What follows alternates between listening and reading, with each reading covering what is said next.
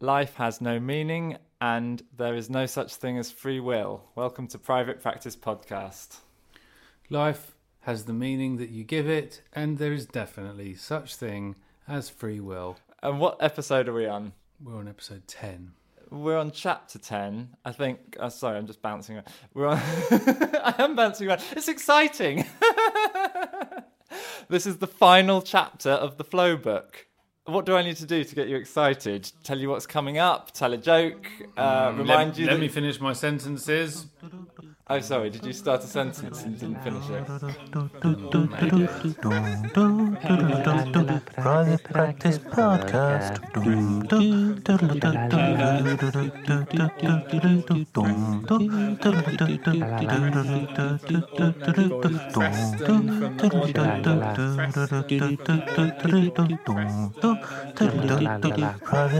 Podcast. I'll start again.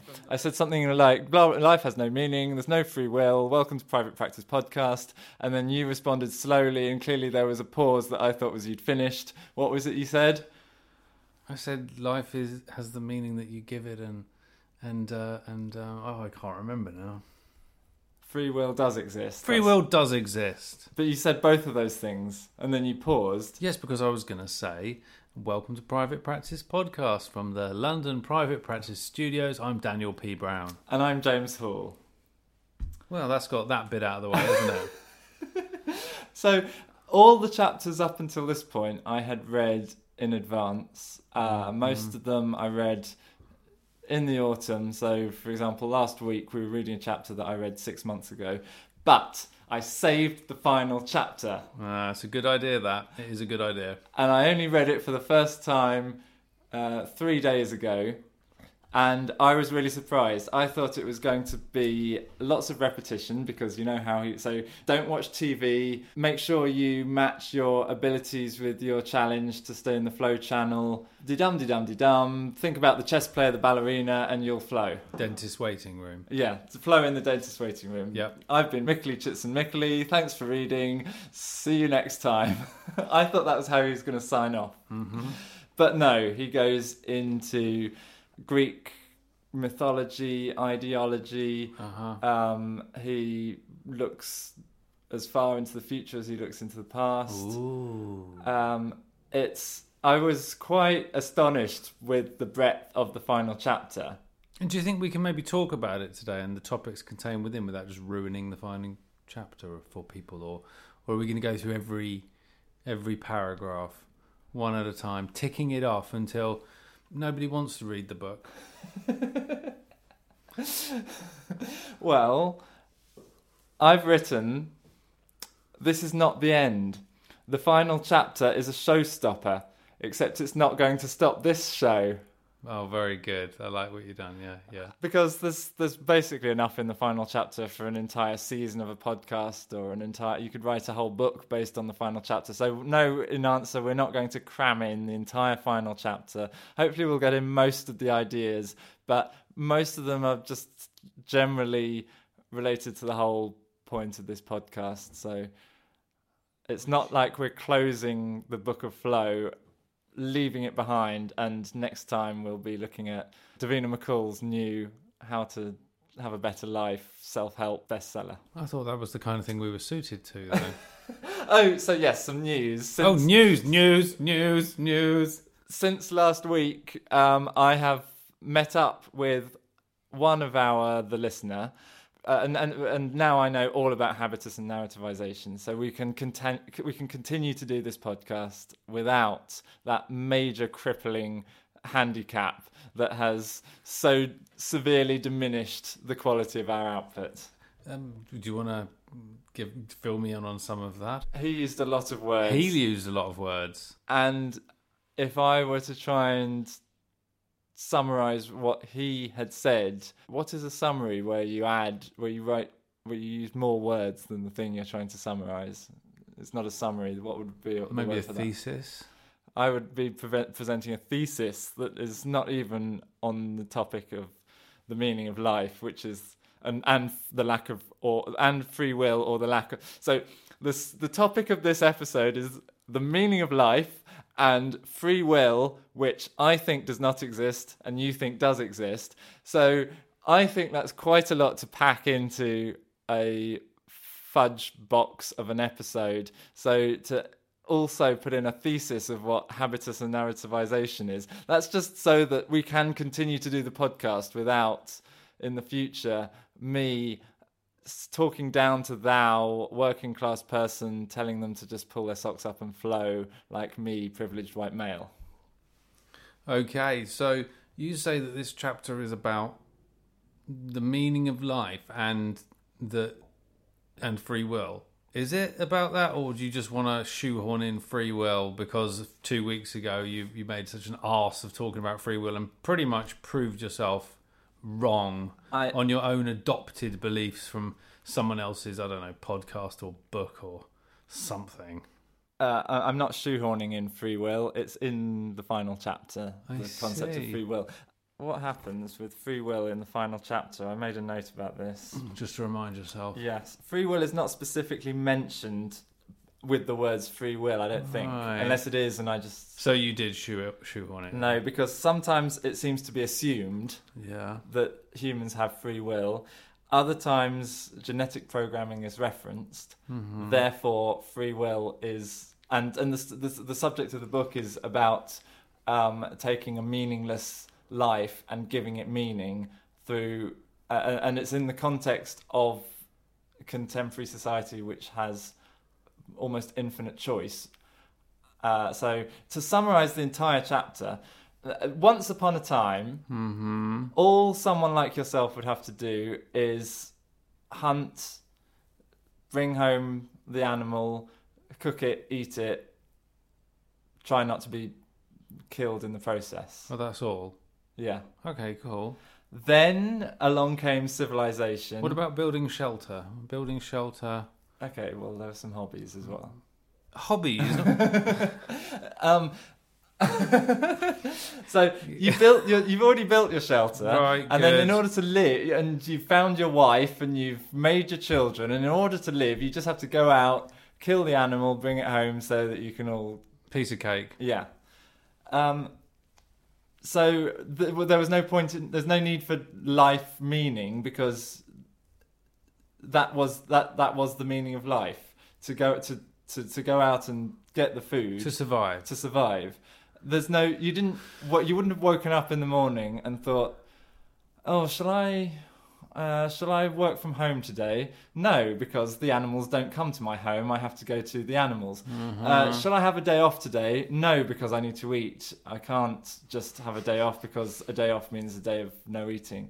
Shall I go on holiday today? No, because I don't know what a holiday is yet. That is not something that exists in my consciousness. Yes, therefore, I think we get the idea.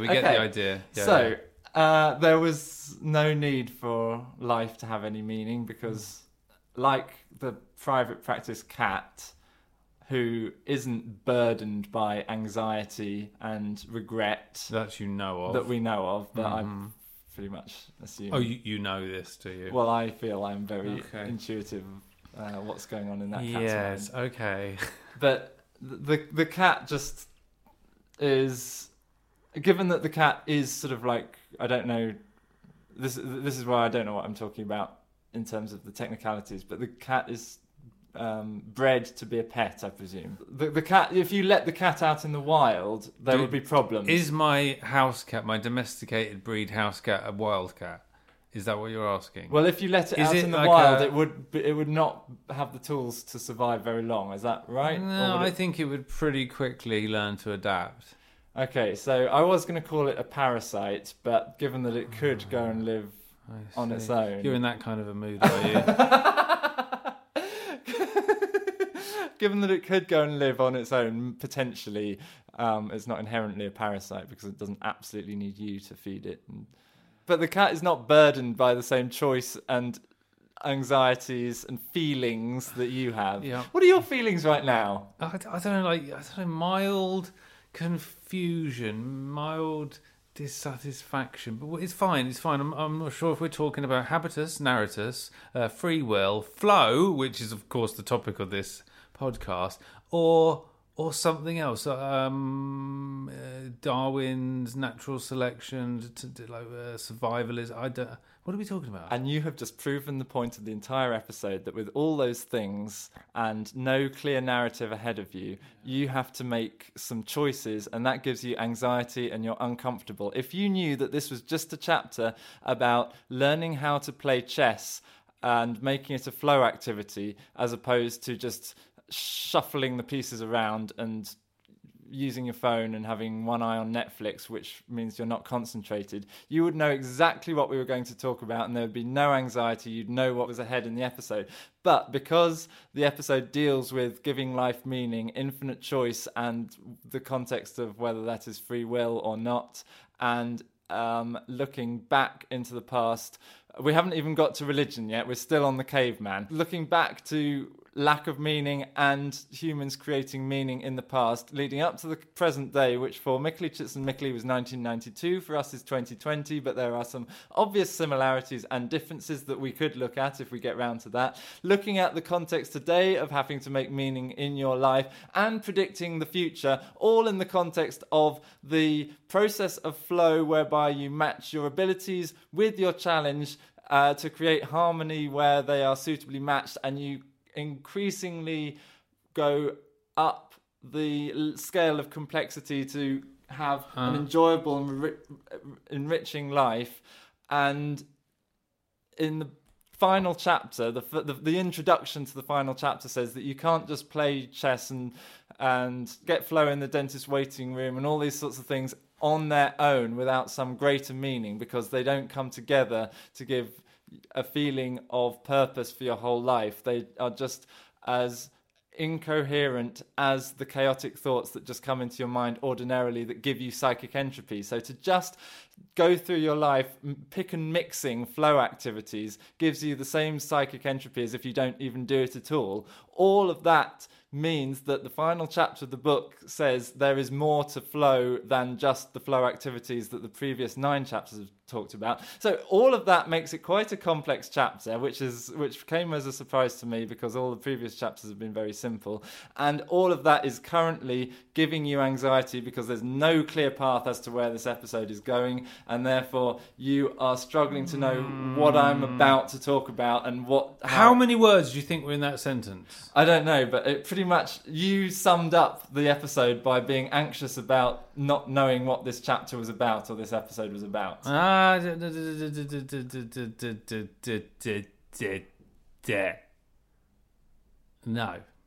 I mean, yes.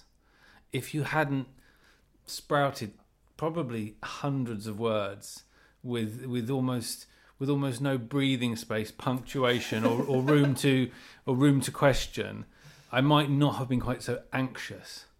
Maybe it's not an exact... What's the word? Maybe it's not exactly right for you to say that I was anxious about the chapter, but more that I've no idea what the fuck you're talking about.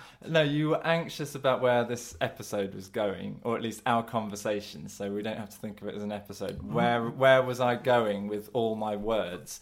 You were getting anxious because it didn't seem like that I was laying out a clear path that you could also follow. It felt like I was going off into the bushes without leaving a trail of breadcrumbs and shouting at you, Dan, keep up, and you were getting anxious because every few seconds there was a fork in the path and you could go left or right, or realistically hundreds of lefts and hundreds of rights, and therefore you were getting the same anxiety that is just part of the mathematical model of anxiety that fits to anything, whether it's you following the path in the woods or you trying to sit in the dentist's waiting room or you trying to live an entire life now or as a caveman or as a practitioner of Catholicism back in the Middle Ages, or as someone in the future. Right. Okay. Let's batten down the hatches. Let's secure the guide ropes. Are they called guy ropes? Anyway, let's just ground ourselves for a moment. Do you feel right now that you are in flow? Yes, because I have read the chapter, I have organised my thoughts, and I feel like not only is this episode an enjoyably complex but not impossibly difficult thing to do. Therefore, I can match my ability with that challenge and be in flow in the recording. But the season as a whole has been pretty worthwhile and interesting for me. Therefore, it's not just an isolated flow incident. It has had meaning for the last 6 or more months. An isolated flow incident. Well, so we've spent 9 chapters looking at isolated flow incidents. 9 chapters, 11 episodes, on to the 12th episode today. Yes. Awesome. Looking at isolated flow incidents, we've looked at Dorothy carving funny things in her trees. Funny dot. We've looked at walking in Paris. We've looked at Blue Collar Joe, yes, or Ed or Sam, whatever his name was. With his rainbow fountains. We've ignorantly ploughed through the shit that is narratus and habitus and narrativization of habitus. Haribo. And the gist of the final chapter, the way he starts, is by saying that you can't just flick from one flow activity to another in a random order and hope that your life will just be enjoyable because you have followed the 9 rules or the rules of the 9 chapters up until this point.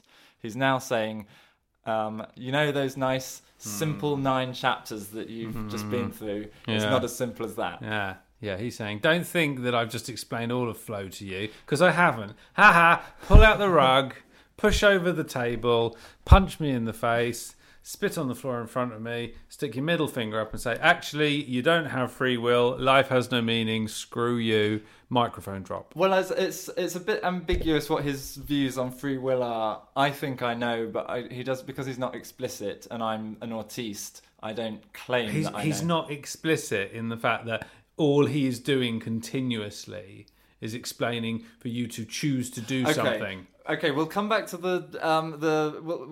we've done the caveman. I want to move on from the caveman to the birth of religion, and then very quickly whizzing through time to the 80s and then to now. But park that for now, because he gives a very clear distinction between what you were just talking about. So he says that choice exists, or rather, it is absolutely clear to me coming out of this chapter that we can say choice exists, life has no meaning, you don't have free will, and those things are not incompatible. Choice exists, life has no meaning inherent. Okay. Given meaning.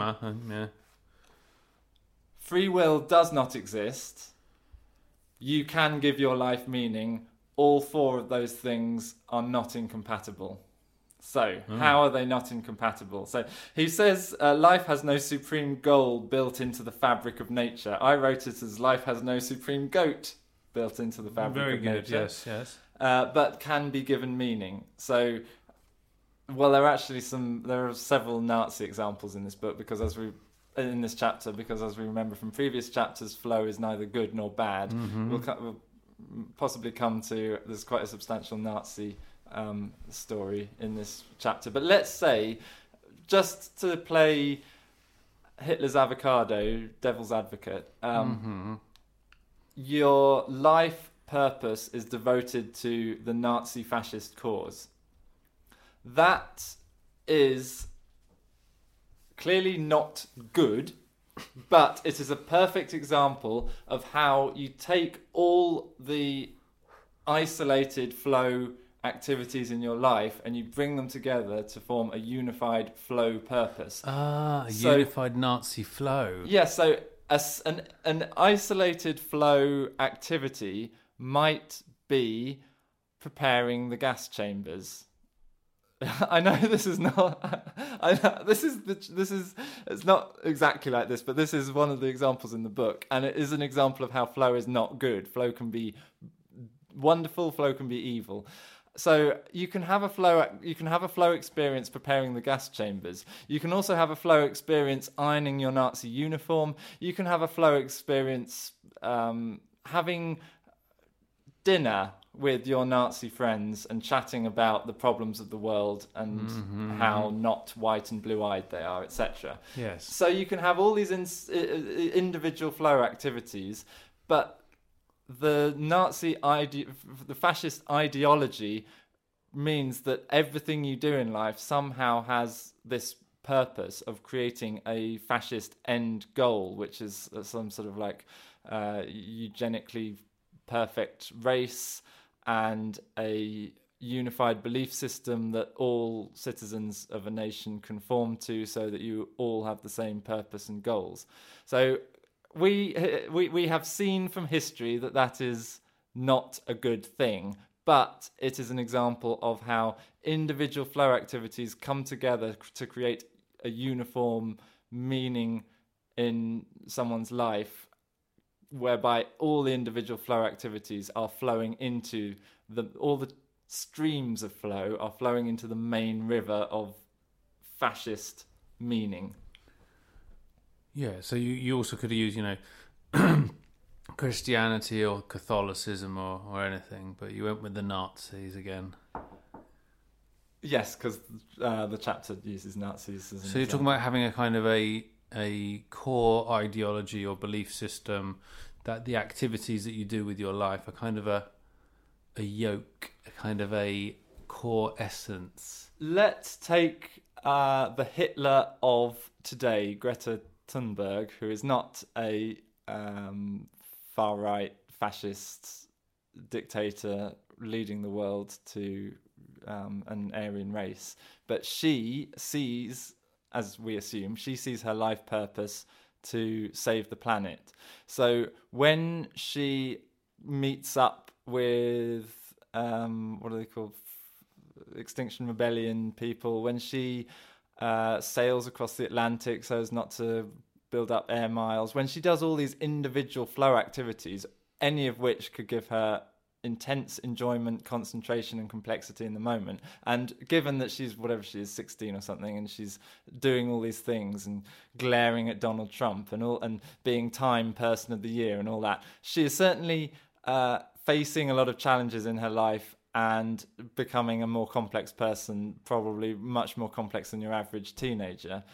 So she has all these individual flow activities, but they are all part of one unified flow purpose and meaning, which is to save the planet, as she sees it, or support the Illuminati cause, depending on what you believe, whatever it is.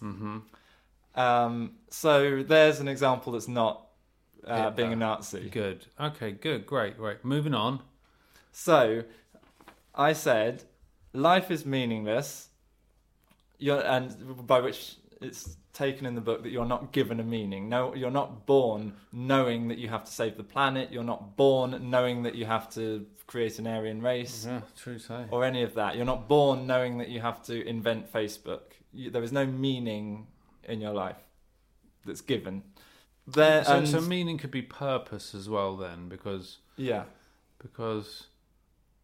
inventing Facebook isn't a meaning, is it? No, but it's something whereby all the individual things you do in your life come together and you create Facebook, and that is purpose. Your life. So life has no inherent purpose, because life has no inherent meaning, even with all the flow activity and even with creating your own meaning. Those two things are... Oh, it's still not inherent meaning, I see. Yeah, or inherent purpose. No, but it is inherent purpose because... Oh, I see, okay, it's not inherent. It's neither. It's good, I like this, carry on. I'm enjoying this. So I'm evolved, James. I just wish, you'd started with less words. I forgot... Probably 20 minutes less words. I forgot that you're... I forgot to match your lower ability to the challenge. Mm-hmm. I set the challenge too high for you, didn't I? Well, I don't want to get into a tennis match here, but okay, yeah, cool. I should have patronised you a little bit more. So you have no given purpose. Life has no meaning. To accept this with resignation and to therefore think, well, life has no meaning, I will just watch TV and on whatever your drug of choice, probably alcohol, one of the most destructive ones. Agreed.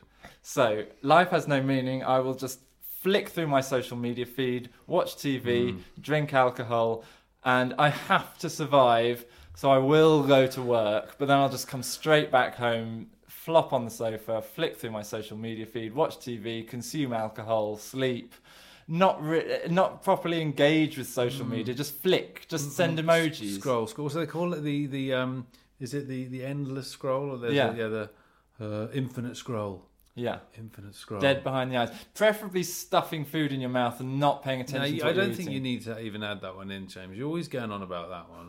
You're always like talking about fat people and greed.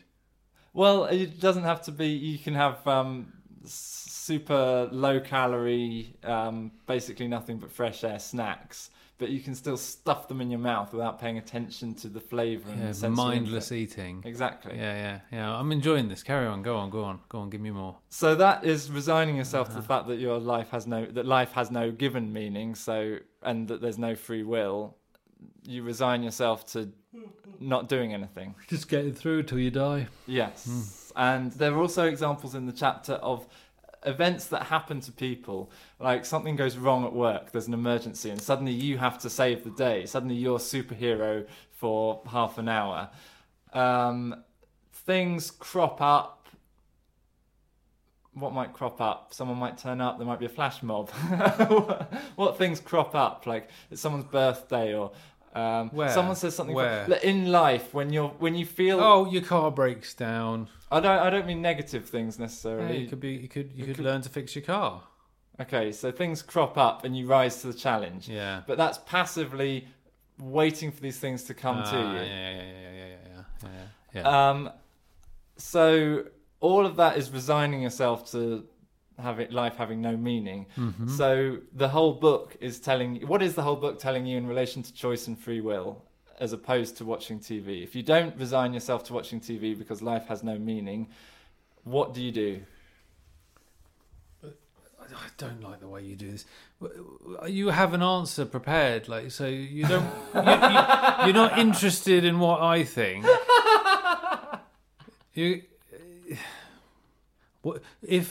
If I don't resign myself to believing that life has no to the inherent fact that life has no meaning. For everything in this episode, life has no given meaning. We've done with that. Yeah. So how do you give your life meaning and not just sit and watch TV? How have I given my life meaning? Okay, well, yes. How have you given your life meaning? Well, I've tried different jobs until one caught my fancy and brought intrigue and interest and complexity into my life. I worked hard at that job and overcame some of my personal struggles in order to even be present in that job. And with every opportunity that arose in that job, I tried to take it and tried to make the best of it by immersing myself in whatever teaching or education or development was there. I applied for different jobs. I worked in different places. I started to create my own work and started to create my own projects. I gave my life meaning and purpose. I don't believe in free will. I do believe in choice. I don't think that they're incompatible, and you don't agree with that, and I'm trying to get onto that subject. So there's no expectation of what you were going to say, but... No. You see, you're saying... No. I don't want you to summarize what I'm saying. I want to say what you're saying. Why is there no free will? So what you just said about your life, do you feel like you had the free will to not just spiral into depression and poverty, but to make the choice to take responsibility to be successful at work and find a path for yourself that led to gradual improvements to a better life? Do you feel that was free will that meant that you could do that, and you took control of your life because of free will? Well, see, I suppose I would use the word, choice and the ability to take a choice as free will. You're seeing it as some more complicated meaning. Yes, and this is why I hacked out all my junk about free will last time, because I didn't make the distinction last time, and therefore the whole argument, my argument was not my argument, therefore I thought it was rubbish. That's why I took it out of the last episode. Which seems, yeah. But you're suggesting that something has free will above the sum of its parts, of its components, that you could choose something other than what you are. Well, you can't, obviously. So if I didn't have arms, I couldn't choose to pick something up with my hands because I wouldn't have them. If I didn't have the genetic programming that I have, I wouldn't be aiming to survive. I wouldn't be trying to find the food. I wouldn't be looking for a partner. I wouldn't be have a drive to have sex. So we are human. So therefore, of course, in order to even survive, there is a part of free will that is taken away from us, if you wish. But most I choose to float around the room. Well, I can't float around the room. Well, exactly. Almost. Free will is about what we can do, having the choice to do what it is possible to do, not having the choice to do things that aren't possible to do. But then you're saying, aha, no one has free will because we're human. Okay, But I also think it's much more limited than people think because... Well, so what do you think people think free will is? The fact that you, of all the possible things, any of them could happen. Of all the possible things you could do with your life, any of them could be realised in any moment. So, for example... What do you mean, because I want to be an astronaut, I can become an astronaut? Well, let's just keep it simple. For dinner, forget what context we're in now. It's Saturday morning and there's nothing in the fridge. Yes. We're going to go out and get something to cook for dinner tonight. Yes. There are more or less infinite foods available. We then limit it to what we can reasonably get to within the distance of here and what we reasonably have the resources to acquire. So if we can't grow it or buy it or find it, we can rule it out. So we've limited the boring logistics, mm-hmm. but we've still... So let's say we've gone from infinite foods down to, for argument's sake, 100 foods. What makes you think that you just have the free will to have any of those foods? What makes you think you don't? Because outside of you're not able to think of those 100 foods that are available to you. So another thing that you you're not able to think of the 100 foods available to you. Think of every possible food that you could eat now. Do it. But that's an utterly ridiculous thing to say. That doesn't, because you can't think of everything that is possible, does not mean that you then don't have free will. Well, it absolutely does, because if you can't think of it, then it's not in your life. What you can think of, what you bring into consciousness, is all there is. There is nothing in life beyond what is in your consciousness. And if you can't put something in consciousness, for you, it does not exist. You do not have the free will to bring into consciousness something that your Daniel Kahneman type 1 and type 2 working together programming does not bring into your consciousness. And you think that because I couldn't sit here right now and write down the 100 foods you claim there to be, or allow there to be, that I don't have the free will to end up eating them that evening? You will just have, from the 100 foods available to you, let's say 10%, you'll think of 10 things and you'll pick, and if I had access to your genetic programming, of those 10 foods, I would be able to say you are statistically more likely to choose number 4, and when you do choose number 4, I would be able to say, well, that was easy to predict. And if you choose numbers 3 or 5, I would say, oh, well, there's a glitch in the system today. Maybe you have some thoughts. So maybe you're feeling like you really want comfort food. So whilst I predicted you would choose 4, you're going slightly further away from your normal behavior to 5. Because something is different today, or the opposite way. You go for something way more boring than you usually eat, number 3. So even though that's not 1, you're describing choices. You're describing taking choices due to what is is in your mind, as you say. Yes, and I'm describing you taking choices between 1 and 10, and it's never going to be 1. It's never going to be 10 because you're a 4. It's only going to be 3, 4, or 5, and that doesn't. So no one ever tries anything new. Yes, you try. Maybe one day you try 2 and you don't like it, or you do like it, and your range is now from 2 to 6 instead of just 4. What are you talking about? This is utter nonsense. It's utter nonsense. And beyond 10, from 11 to 100, that doesn't even exist because you don't think of it. Therefore, you do not have the free will to have number 56 for dinner tonight. So you've never opened a cookbook and cooked something that you didn't know. You've never gone to a shop and found something that you haven't tried. You've never. Those are small chances, and there are millions of other chances. They're still there. Yeah, but there are millions of other chances that didn't happen when I did that, and therefore I didn't have the free will to choose amongst the infinite. But you're talking—that's utter shite. You're not a robot. You can't. You can't control and have all information in your head at every moment. Therefore, free will does not exist, but choice does exist. Oh my God, that's such utter shit. It's not. Free will is a human concept, and within the boundaries of being a human, you have free will to do A, B, C, or D up to 10.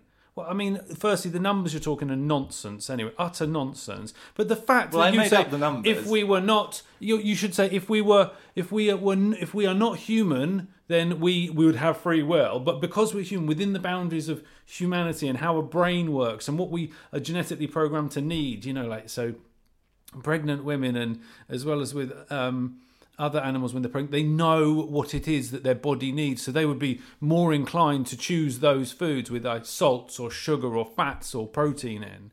But like the idea that there's no free will, that's not true. I mean, you did say that yes, you got choices, but no, you don't have free will. But you're using an alien concept of free will, something that's alien to most human beings, in a smug way to say, almost like to put down the idea that people can make choices that change them. And also you're forgetting the fact that history is important. You have made thousands of choices to get to the 10 choices. And you're going, oh, no, you've only got the 10 choices and you couldn't possibly think of another food past 10. That's rubbish. 10 represents 10%. So 10 could be 10 million out of that's why this is why I did 1 to 100, because what's a billion is so I don't know exactly. So that's why I did 1 to 100. 10 represents 10%, and I guessed a margin either way of your genetic programming of 1%, but it could be more or less than that, but it's not 100%. Mm-hmm. Anyway, there you go, dear listener, the argument about free will that was promised last week. So, back to the caveman, or rather, from the caveman. So you're not going to answer any of the arguments to that? You're just going to shout 10%? No, I said that everything in this episode... 10%. Yeah, well, absolutely. Everything in this episode is relevant to any future episodes, so we don't need to finish anything. I'm telling you, you're right, the challenge is high in this episode. Nothing needs to be fully finished in this episode, so that was the free will bit that we promised last week. So just to take a moment, dear listener, if you are still with us, I'd always been really interested as the weeks had progressed as to whether we'd ever do a flow activity here, deep dive into an actual flow activity. And for myself, I feel like the conversation we've just had, myself and James, may have been one of the few moments where I felt fully in flow. But the entire season is a flow... on a different level. A different activity. We're producing a podcast. We're understanding topics. I want to know what the collective term... So...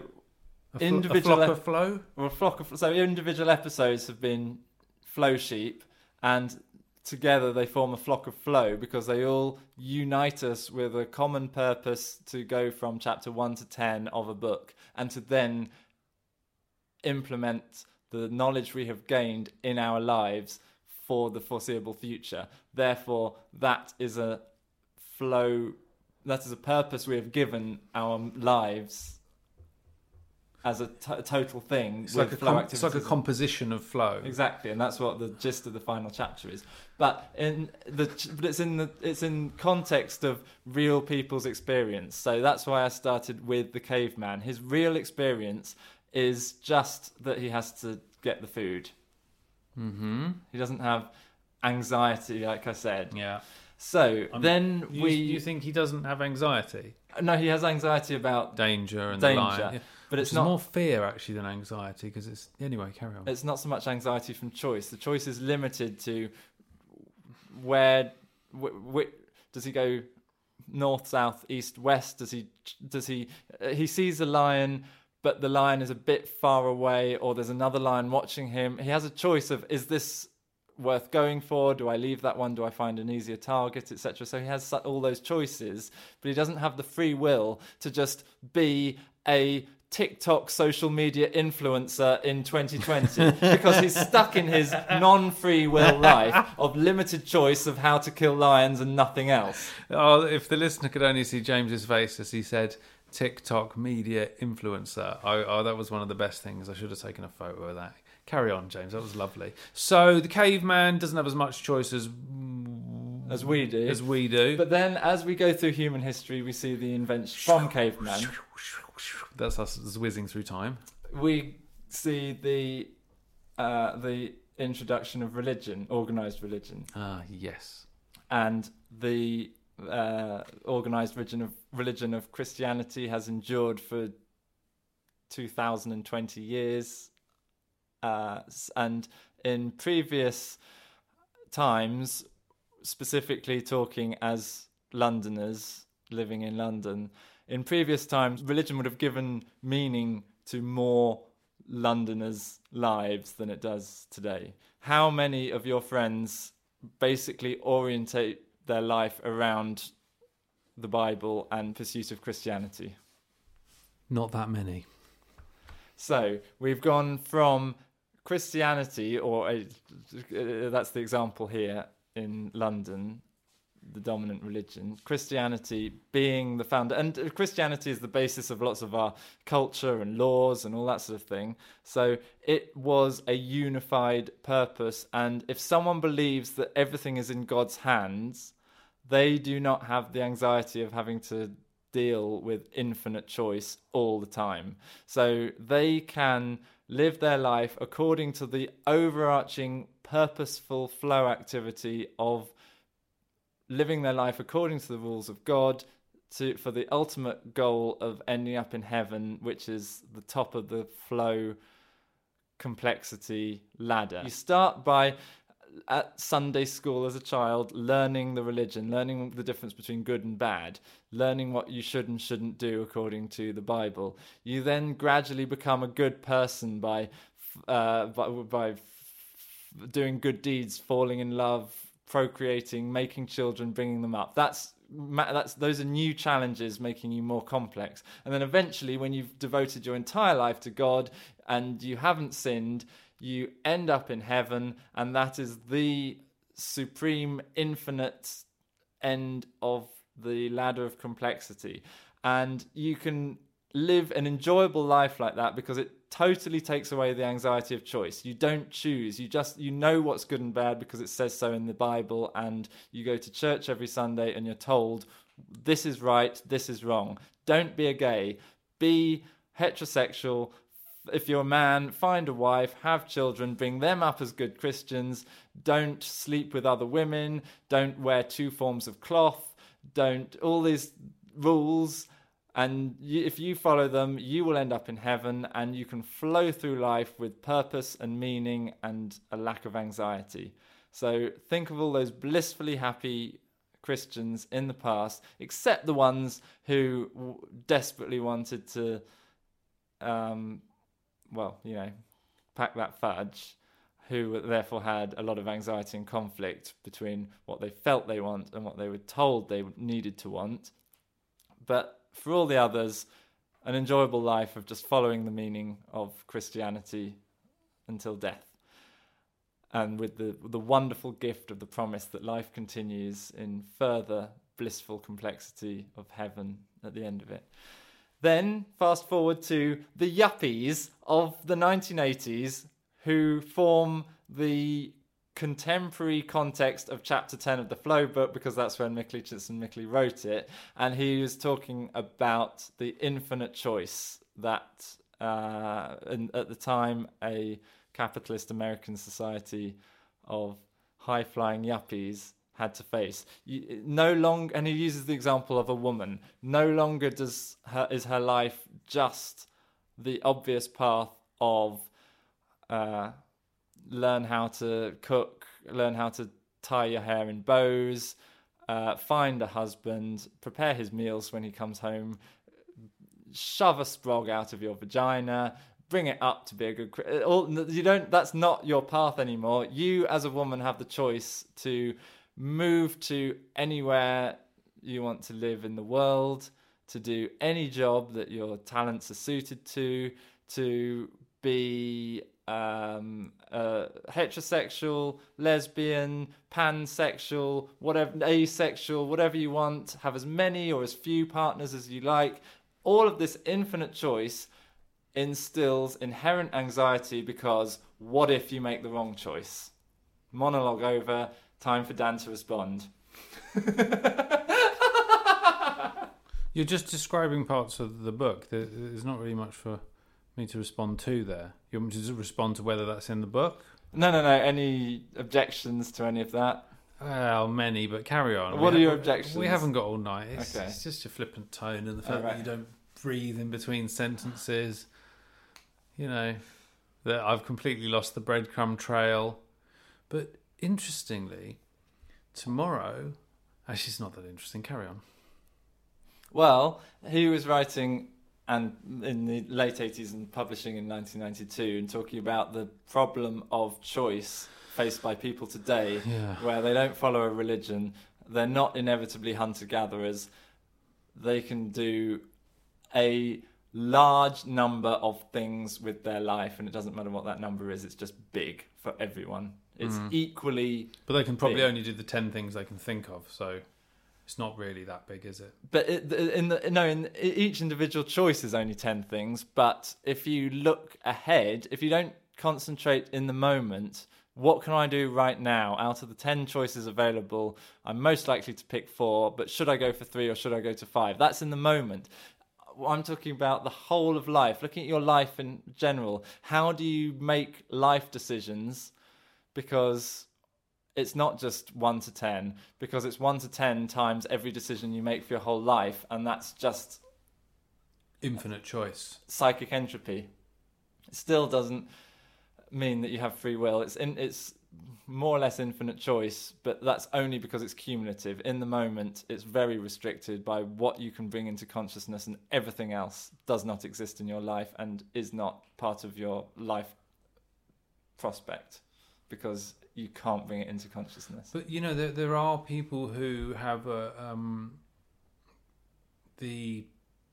the word? It's not really ability, but have the sad reality that they have in their mind way too much at once. And I get I sort of have the impression that people with quite severe autism keep way too much in their mind at once, and any overstimulation can tip them into severe distress.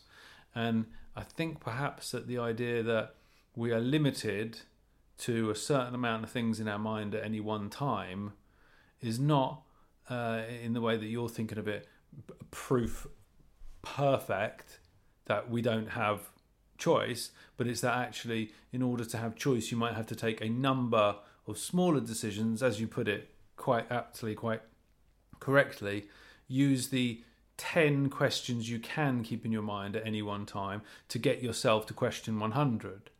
It's doing things in steps, it's doing things in stages. So you're right. Right now, this very second, I do not have the option of being an amateur race car driver. But let's just keep it to the dinner. You don't have the option of thinking about everything you could possibly eat before dinner time. You will. So I used the Saturday. Sunday morning comes around. You've already had the dinner that we were talking about, whereby you chose number 3, 4, or 5, and on Sunday morning you think, oh, you look at something that has a particular form or colour, and you think, oh, mustard. I didn't even think about dishes that are essentially mustard flavoured.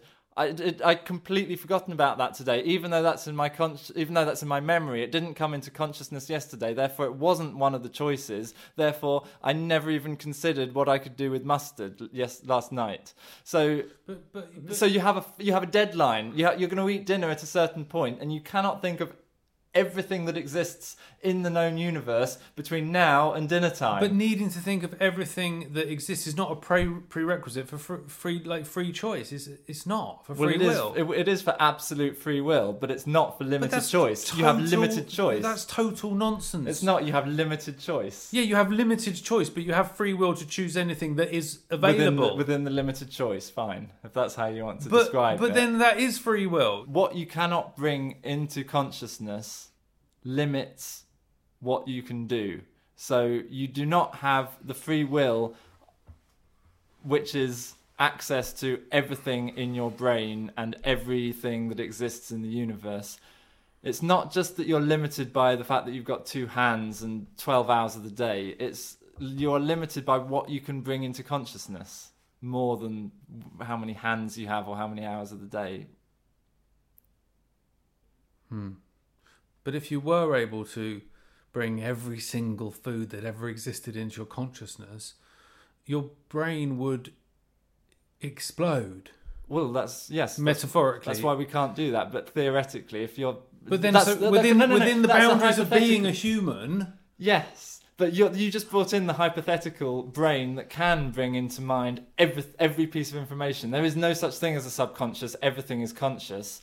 That person has free will, but that's a ridiculous brain that doesn't exist. Therefore, no one has free will. That's an alien creature that doesn't have a subconscious. That's what I said at the beginning. You are going, we don't have alien free will. No, we don't, because we're not aliens. We are humans. We have human free will. We have, yes, which is restricted choice by what you can bring into consciousness. God. And because this is a podcast about ideas in psychoanalysis, the whole concept of the subconscious proves that you don't have perfect free will as that alien would, because you cannot bring into mind that which is in the subconscious. It is information that you have in your brain that you cannot bring into consciousness, therefore you do not have free will.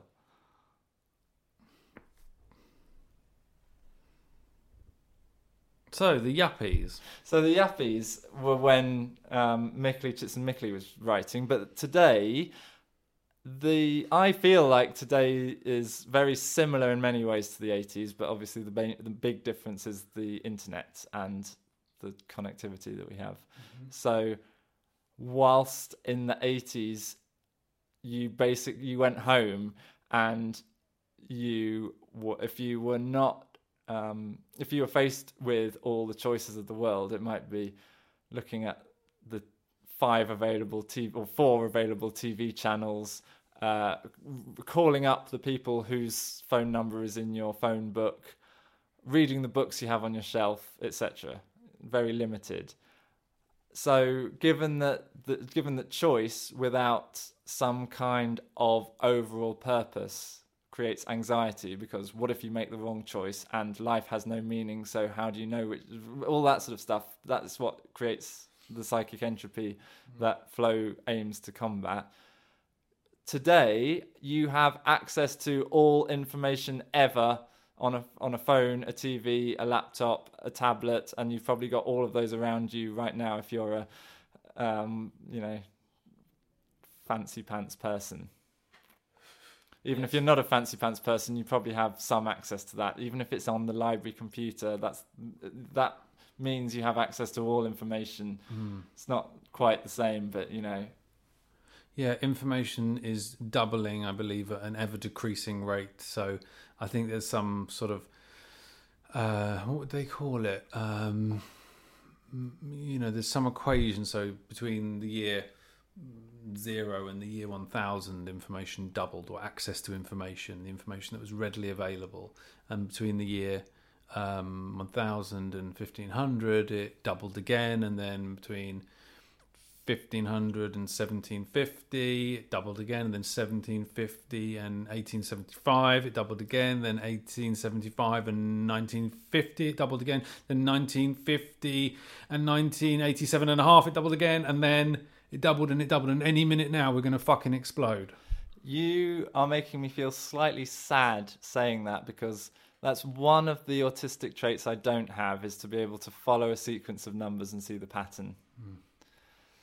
I can't remember numbers to save my life. That's why I'm not properly autistic.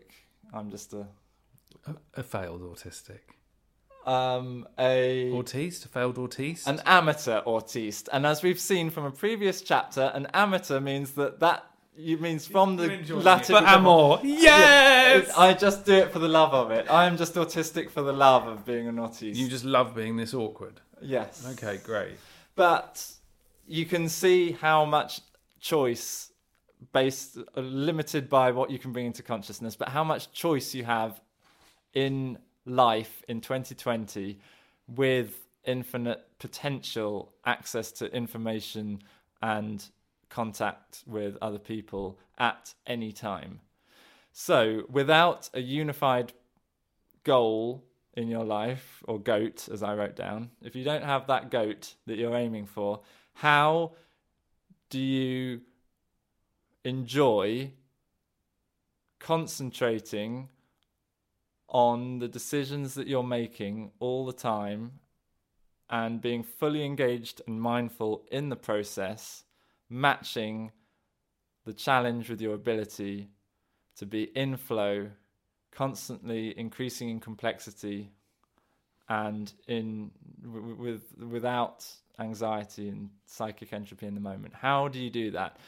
It's much easier to just pick flow activities one at a time. Right now, I'm just going to cook, and I know from reading the book that I mustn't flick on my phone and think about the past and the future and whether I like my body weight or whether my career prospects are where I want them to be. I just need to enjoy the cooking, smell the herbs, pay attention to what I'm doing, read the recipe, think about the immediate short-term goal of the delicious thing that I'm going to do, and pay attention to everything in the moment. Think about how I'm going to increase the complexity and the challenge by making this dish slightly better than the last time. What was wrong with it last time? It was a bit too dry. How can I change that this time? Be totally in the moment, enjoying that flow activity. Then you eat the dinner and it's over and your life has no meaning, and suddenly psychic entropy immediately returns. So the final chapter is saying you can't just live your life with these individual flow activities and yet, unless they all unite to a common purpose. And he's specifically saying that doesn't mean going back to being a caveman or following Orthodox religion. He says that not only is that not... And the thing I like about the final chapter is that he puts value judgments in things, because most of the book is kind of like, here is research, here is my analysis of it, here is my scientific conclusion. In the final chapter, he lets rip and gives opinions. So he says, we should not all be religious. We should not just go back to the land and forget technology and innovation. We should take our increasingly complex society, our... What was the word I used last time to describe constantly dissipated... dissipative structure. They're very good, well remembered. Of our modern society, with all of its information, all of its technology, all of its resources, communication, everything. We should take that and use all of that in a purposeful way. Each person has the responsibility to take all of that, create a purpose, and use those resources only for their fabricated purpose, to avoid the constant anxiety of what is the meaning of life and what choice should I make and should I do this or should I do that. Everything seems to be infinite and I can't possibly make a choice, so I'll just sit and watch Netflix, preferably drunk. Hopefully in a burger. Or three, and just shoveling them down your gob without even tasting them. Yum, yum, yum, yum. Yeah. Okay, so well, I guess most people would hope to not do the latter. So what's on your paper? What's on your bit of paper? Well, there are 4 steps that he gives, and he quite...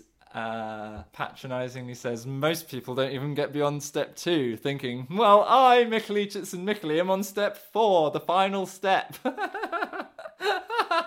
Can you guess where I think I am on the 4 steps? Well, probably step 5 or whatever. I think you've leaked I may be on step 5, but I can't remember which page it is, so bear with this for a minute. 4 steps. Here we go.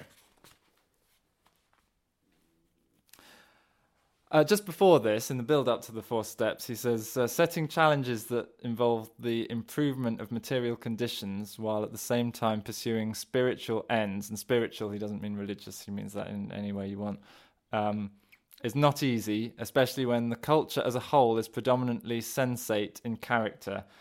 Do you want me to go into the difference between idealistic, sensate, and ideational? No. You can Wikipedia those. Give me the words again, though, will you? Sensate. Yeah. Ideational. Yeah. And idealistic, which is a hybrid of sensate and ideational. Briefly, sensate cultures are very materialistic. Ideational are more like Islamic regimes, and idealistic are a hybrid of the two. And it's a good thing that it's difficult. It shouldn't be easy. As I said last time, flow is inherently not easy. It's not flow if it's easy. So this is the challenge for yourself to develop in order to bring about some kind of purpose in your life, in order to unite those separate flow activities. So each man or woman starts with a need to preserve the self, to keep the body and its basic goals from disintegrating. At this point, the meaning of life is simple. It is tantamount to survival, comfort, and pleasure. When the safety of the physical self is no longer in doubt, the person may expand the horizon of his or her meaning system to embrace the values of a community. So this is now number 2. The family, the neighbourhood, a religious or ethnic group. This step leads to a greater complexity of the self, even though it usually implies conformity to conventional norms and standards. So we looked at, initially, the caveman didn't get beyond number 1. He just had to survive. Then, with the introduction of religion in society, people progressed to the 2nd stage of this. The next step in development involves reflective individualism. So we could date that back to Freud and psychoanalysis. The person again turns inward, finding new grounds for authority and value within the self. Although this is, I'm being very simplistic by going from caveman to Christianity to Freud, because that totally ignores everything in between. Yes. Well, Greek and Roman philosophy and all that sort of stuff. Yeah. But they're examples that certainly more people have access to ideas in psychoanalysis since Freud and Jung and Melanie Klein and the psychoanalysts progressed what had previously been philosophy. Yaha. So the person again turns inward, finding new grounds for authority and value within the self. He or she is no longer blindly conforming, but develops an autonomous conscience. So that's lying on the couch of the private practice, discovering bringing from your subconscious into your consciousness whatever you can find. At this point, the main goal in life becomes the desire for growth, improvement, the actualization of potential.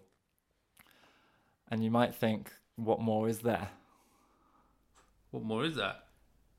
The 4th step, which builds on all the previous ones, is a final turning away from the self. Turning away, at some point in the past, whatever episode it was, we looked at turning away from the self. You can't flow if you are so obsessed with yourself, either in an egotistical way or a self-depreciative way. You can't connect with what's going on around you, you can't concentrate on what you're doing. You can't increase in complexity when you are totally self-obsessed. Yeah, or self-absorbed, or however you might like to say it. So after you've done your selfish introspection, sitting in Montpellier for a month, you then turn away from the self and you find your purpose in life that is not just relentless introspection, nor is it just blindly following the rules of Christianity or Nazi ideology, and nor do you just get through the day from bed to work to food to sofa. with no ambition for anything else. And in turning away from the self, back towards an integration with other people and with universal values, in this final stage, the extremely individualized person willingly merges his interests with those of a larger whole. Yes. Do you want to make a butt plug joke? No, I don't know. Do you? Do you want me to just... I know I've just read a lot and I don't like reading enormous chunks, but do you want me to read him being... a funky dude? No, from his lofty position of being at stage 4. So, oh yeah, go on. Not everyone moves through the spiral of ascending complexity. A few never have the opportunity to go beyond the first step. So... some of us are cavemen. Yeah. Some of us are cavemen. Some of us are religious. Some of us are selfish introspects. And others of us are elevated above self-introspection to a floaty level of self-awareness whereby we flow. Self-awareness, but outward-looking, not inward-looking. Self-awareness in connection with the whole. Well, it's really interesting you say this because everything you're talking about actually... and I used the word yoke earlier, which, unless I've misunderstood or misremembered, is the very essence of yoga and may even be the Sanskrit meaning of the word yoga, which I'm probably mispronouncing, of course. And the yoke, the yoga, what that means is all the different elements, the different, I don't know, maybe there's 7 limbs or 8 limbs or 6 limbs of yoga. Things like breath, introspection, teaching, learning, good deeds, non-violence, calm, physical movement, hatha, pranayama, meditation, pratyahara, these kind of things, all to get to absorption from the self into the one cosmic being. So in many ways, what this book is about, it's about yoga. Well, I think this book has parallels with yoga, with Stoicism, with Buddhism, with mindfulness. Mm-hmm. But the difference for me is that it's written in a very autiste-friendly way. It's, here is data, here is my analysis of it. 1 leads to 2, 2 leads to 3, 3 leads to 4. It's not a sort of jump-around book. It doesn't use too much metaphor or allusion or alliteration or any of that. Yeah, but he also said, I don't think it is as easy as 1, 2, 3, 4... I think it's a bit like the 1, 2, 1, 2, 1, 2, 1, 2, 1, 2, 1, 2. Oh no, you mean cumulative? So like 1, 2, 1, 2, 3, 4, 1, 2, 3, 4, yes. 5, 1, 2, 3, 4, 5, or something like that. Yes. There's an ebbing and a flowing with your understanding, awareness, acknowledgement in putting together the final 4, as it were, to get to 5. Okay. If 5 exists, a living and flow, which is also what yoga's all about.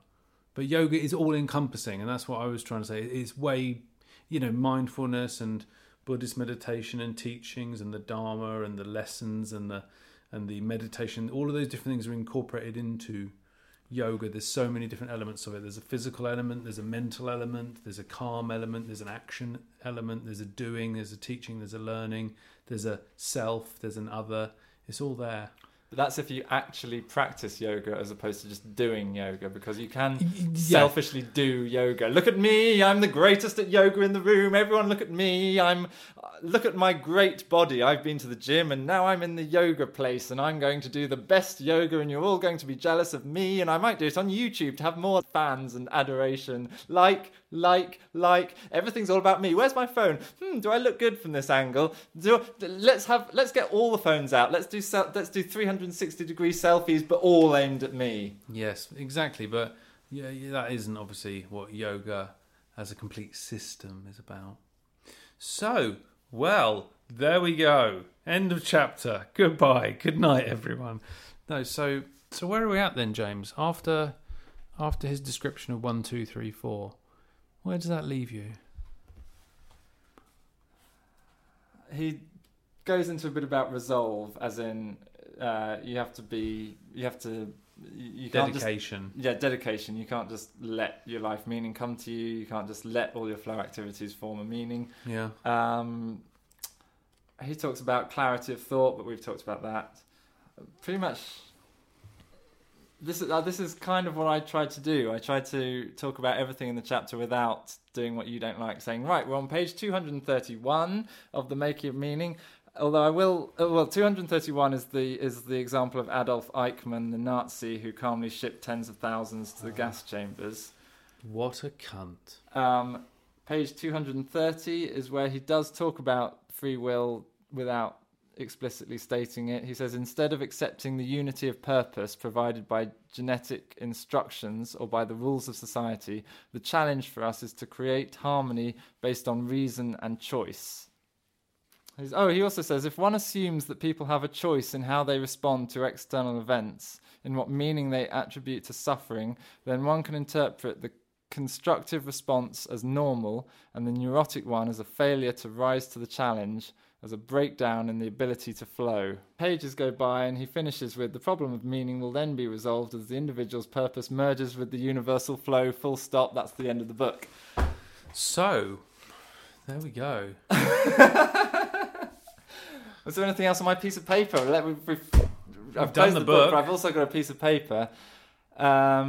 Yes, I would like to just remind the listener that we have not only huge holes in our knowledge, because we do not have all of human knowledge in our collective brains, but even if we did, we wouldn't be able to bring it from the subconscious into consciousness in the moment of recording this episode. So, dear listener, if you want to read about free will, Sam Harris has a book on free will if you want to read about... But do read it properly so that you understand it, you know, rather than just half understand it and sprout shit about it.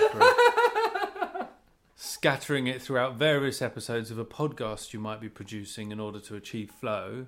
The joke that we make about the listener, which is what you learn at radio school, you're not talking to an audience. You don't. If you're on BBC Radio Manchester, you don't start the breakfast show by going, hello, Manchester. You follow the Terry Wogan rule of talking to one person in their kitchen at a time, and you don't think about the fact that you're the nation's most popular radio DJ. And so we talk about the listener.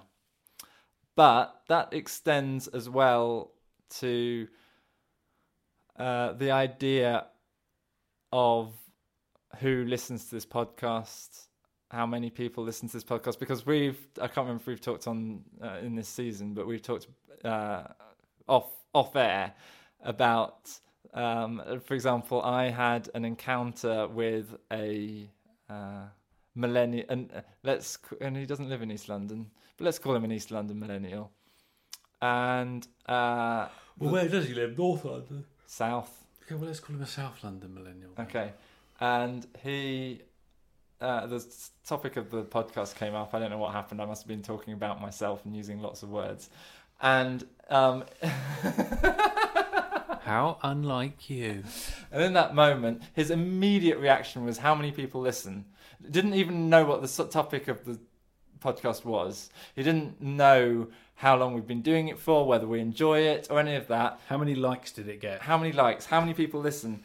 And how many people commented and left a smiley face? Yeah, I can't remember exactly what my answer was, but I basically didn't answer his question. Yeah, you told me that you didn't answer. Yes, but I haven't told the listener. Oh. So what did I say then? What was my response to you? Can you bring that into consciousness right now so I don't have to repeat myself to you? No, because I'm thinking of the one food that I'm inevitably going to eat, which is a burger. And I don't know why that's in my mind. No, what did you say to him? Well, I can't remember, but I didn't answer his question. I didn't say, because I don't, for a start, I don't know what the numbers are. But I've always, since I made the magazine for my aunt, whereby I produced that one perfect only child magazine for one reader, I've always been satisfied that I only ever need to do something for myself, but that it is better to have the one listener. I like to have the one listener, and we certainly have our one listener. We do have one listener. In fact, I'm really pleased with our listenership, because we also, on every episode, in the episode notes, it says some witty thing that I wrote about, please send us your carefully organised mindful thoughts about this episode to the contact us page of privatepracticepodcast.net, and we have so far received 0 responses, which I don't have a problem with, because the last thing, the overwhelming likelihood is that if lots and lots of people responded, I'd say it was probably going to be 50% or more would not be good constructive criticism, and I'd have to wade through that. And I already spend a lot of time reading the book of Flow, for example, thinking about the podcast, recording it, editing it, doing my little graphic things that I like doing. All of that is a flow activity. Without psychic entropy, it's enough of a challenge that it keeps me engaged and I thoroughly enjoy it. I don't want to introduce into my life reading the tosh that our listener would come up with. Yeah. Right. I also don't want to market the podcast, because I couldn't care less about that, and it would just be it would not contribute to the sum meaning of my life in a purposeful way to add to overall flow. It would be a massive distraction that I wouldn't enjoy and would give me psychic entropy. And from that place of perfect flow, from that beautiful ode to the underlying message of the book, do things because you get pleasure and enjoyment out of them. Do things to bring more complexity into your life whenever you can. Try and find a yoke. Try and find a thematic drive for your life. Try and find and give yourself purpose that enables you to live in flow as much as possible. And as I've often said in this podcast, if you're struggling with that and if you can't and you need to get help, speak to other people and get some help. Talk to your GP. Go online, use the information that's out there, and work towards finding yourself some peace and some calm and some flow. From Daniel P. Brown and the Private Practice Podcast, it's a good night. From James Hall and the Private Practice Podcast, it's a sensible goodbye whereby I don't make a stupid joke or use too many words. And from Mihaly Csikszentmihalyi, it's very much not the classic work on how to achieve happiness.